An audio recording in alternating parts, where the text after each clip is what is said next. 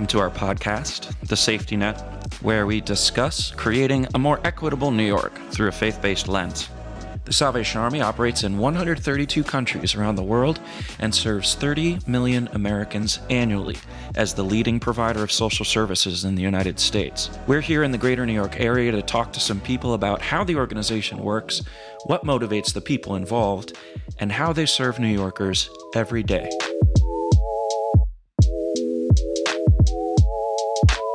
Well, coming soon is National Donut Day, a very tasty holiday that Americans celebrate all across the nation the first Friday in June. But many people don't know that the Salvation Army actually founded National Donut Day in Chicago in 1938 to commemorate some very special people who served troops during World War I.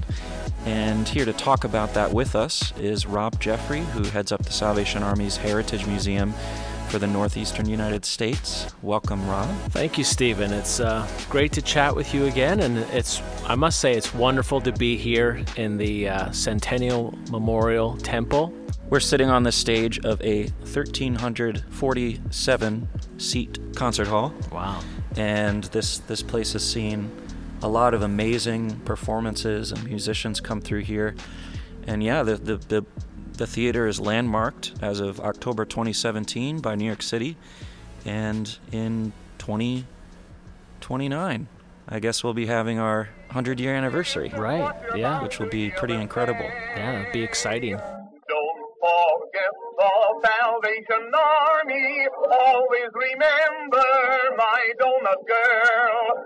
She brought them donuts and coffee. Just like an angel, she was their best pal. As brave as a So we're coming up on National Donut Day, which I'm sure a lot of people are aware of. They My their, favorite holiday. They get their free donuts. I'm not sure many people know what the origins of National Donut Day are. It all began in World War One. Now, prior to World War One breaking out, the Salvation Army was all over the United States, but it really wasn't a well known organization in terms of every single American hearing about it. But all that changed with um, the advent of World War I, when the United States went overseas to serve in France, to fight in France. Uh, the Salvation Army, which at the time was led by uh, Commander Evangeline Booth, uh, they wanted to do something to help the troops, to something very practical, um, something that showed that the Army cared for them.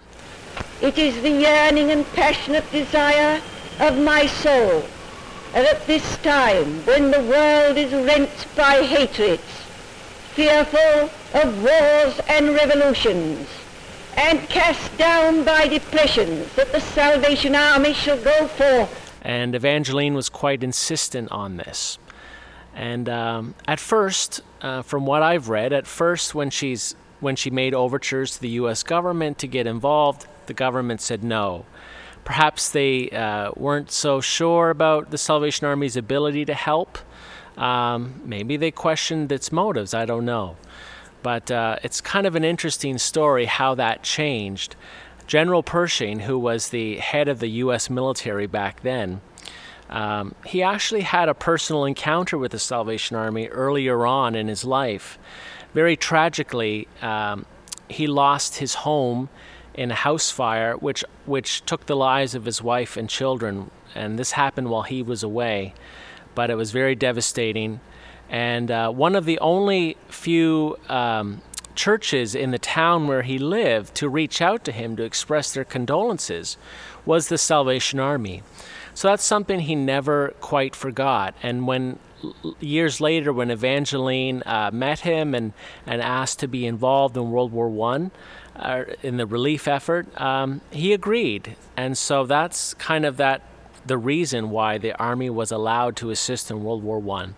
It's all because of that personal connection that General Pershing made with uh, Salvation Army in his local community. And uh, she sent several hundred uh, Salvation Army officers, and some of them were soldiers overseas. Uh, they wanted to do something practical, as I said, something that would be uh, nurturing to the troops. So they had the idea of, of making food for them.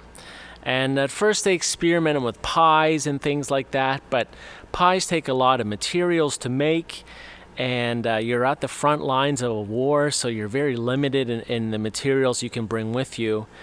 There were two Salvation Army officers in particular that had the brilliant idea to make donuts, and their names were Helen Purviance and uh, Ensign Margaret Sheldon. They had the idea of making donuts. The first donuts were made over a rough kind of camps, campfire stove. By all accounts, um, they were well received by the troops.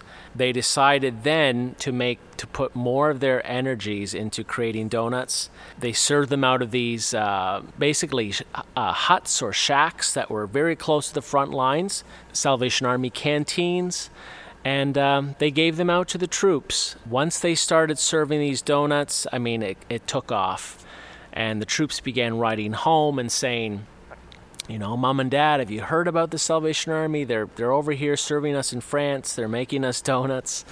And that is what caused the Salvation Army's legacy and, and name and, and fame, if you will, to really start to rise in America. And so much so that by the end of the war, the Salvation Army was a fully recognized national institution. Back then, as it is today, the Salvation Army was uh, totally apolitical. Bramwell Booth, who was the general of the Salvation Army at the time in London, England, he was deeply concerned that this terrible war in Europe would fracture the internationalism of the Salvation Army. So during times of global conflict, which which would happen again in World War II, the army was very intentional about serving everyone that needed to be served. In World War I, to use an example, you know, the Salvation Army that was operating in Germany, even though it didn't have hardly any resources, uh, it was serving it was serving German troops as best it could. Even though the internationalism of the army was put under great pressure in those global conflicts. It survived, um, I think, because of the way that that that was handled. You know that we're there to serve everyone. Uh, we don't regard anyone as an enemy. Uh, we're there to serve wherever service is needed. So the Salvation Army was pretty important to come alongside the troops in World War One. I. I know that Salvation Armies also served in other times of conflict throughout history. And now, with the conflict in Eastern Europe, uh, I understand the Salvation Army is is still doing that, is helping those displaced by the war in Ukraine, and is serving those affected in the surrounding countries. Can you talk a bit about that? Today, we have this terrible conflict in in the Ukraine, and um, the Salvation Army in Ukraine is. Uh, is on literally the front lines in uh, in all in all the cities where it's at and, and it's serving people in need.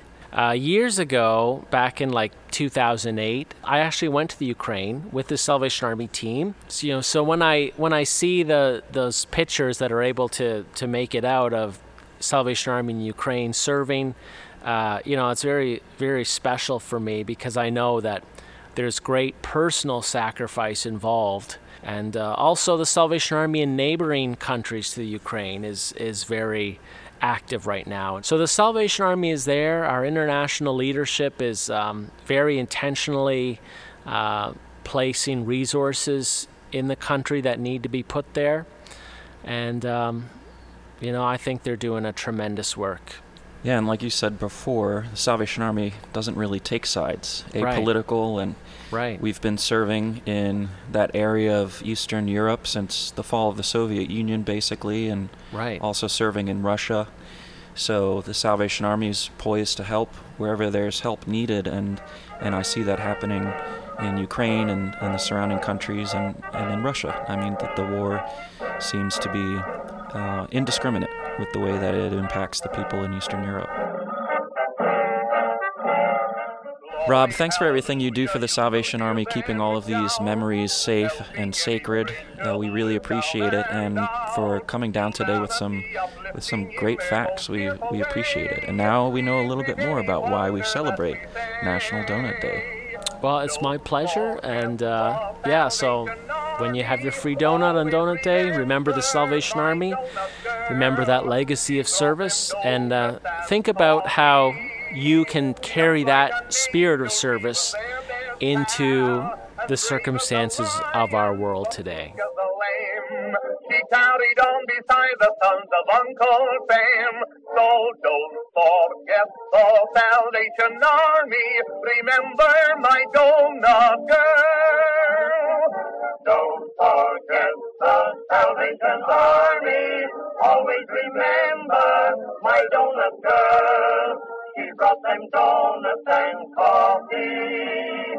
Just like an angel, she was their best pal. As brave as a lion, but meek as a lamb. She carried on beside the sons of Uncle Sam. So don't forget the Salvation Army. Glory, glory, hallelujah.